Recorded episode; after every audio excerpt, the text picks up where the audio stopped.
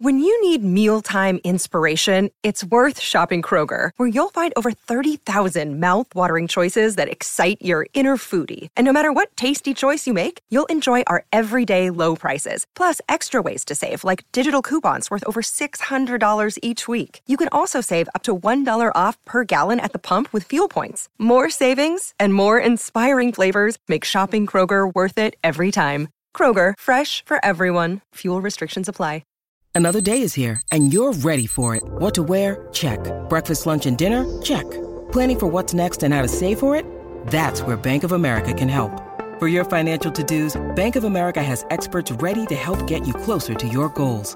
Get started at one of our local financial centers or 24-7 in our mobile banking app. Find a location near you at bankofamerica.com slash talk to us. What would you like the power to do?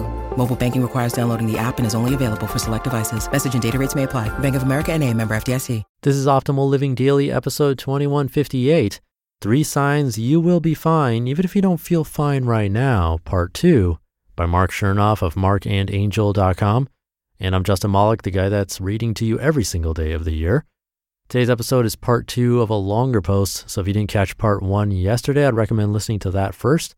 But if you're all caught up, then let's get right to it and continue optimizing your life.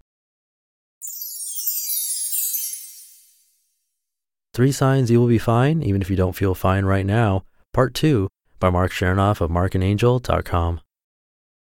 Number three, there is at least one tiny positive step you can take right now because there always is. Don't build mountains in your mind. Don't try to conquer the world all at once. When you seek instant gratification, big, quick fixes, you make life unnecessarily painful and frustrating. When you choose instead to treat each moment as an opportunity to make a tiny positive investment in yourself, the rewards come naturally. When everything is broken, it's easy to find plenty of little things you can fix. When nothing seems to be going right, even the most fundamental positive effort can make a significant difference. Times of great adversity are also times of great opportunity. When there are problems in every direction, there is also great value waiting to be created. When everything is going well, it's easy to get lulled into a routine of complacency. It's easy to forget how incredibly capable and resourceful you can be. Resolve to persevere one small step at a time. Small steps, little leaps, and tiny fixes, very small repetitive changes, every day will get you there, every time, through thick and thin. If you'd like to get started now, challenge yourself to do so. Choose a specific area of your life that you want to improve, and then, number one, write down the specific details about your current circumstances. What's bothering you? What's wrong? What do you want to change? Number two, write down your answer to this question What are the daily rituals that have contributed to your current circumstances? Be honest with yourself. What are you doing that contributes to the situation you're in? Number three, Write down the specific details about your ideal circumstances. What would make you happy? What does your ideal situation look like? Number four, write down your answer to this question. What are the daily rituals that will get you from where you are to where you want to be? Think about it. What small daily steps will help you move forward? The bottom line is that every moment of your life builds upon the next. This moment is the bridge between the reality of where you are and the vision of where you want to be. Reality is indeed approaching you every second. And the great thing is, you're able to alter it as it arrives. You just have to decide what you want to do with it. The greatest of all mistakes is to do nothing simply because you can only do a little right now. And again, it is far more productive to take many small steps in the right direction than to make a giant leap only to stumble and fall and never get up again. The path to what you want most in life requires a ritual of a thousand small steps spread out over time. Figure out where you want to go, take the first step, and keep on stepping. Diligence and persistence will get you there. Angel and I build daily life changing rituals with our students in the goals and growth module of getting back to happy. Afterthoughts on being fine and loving yourself.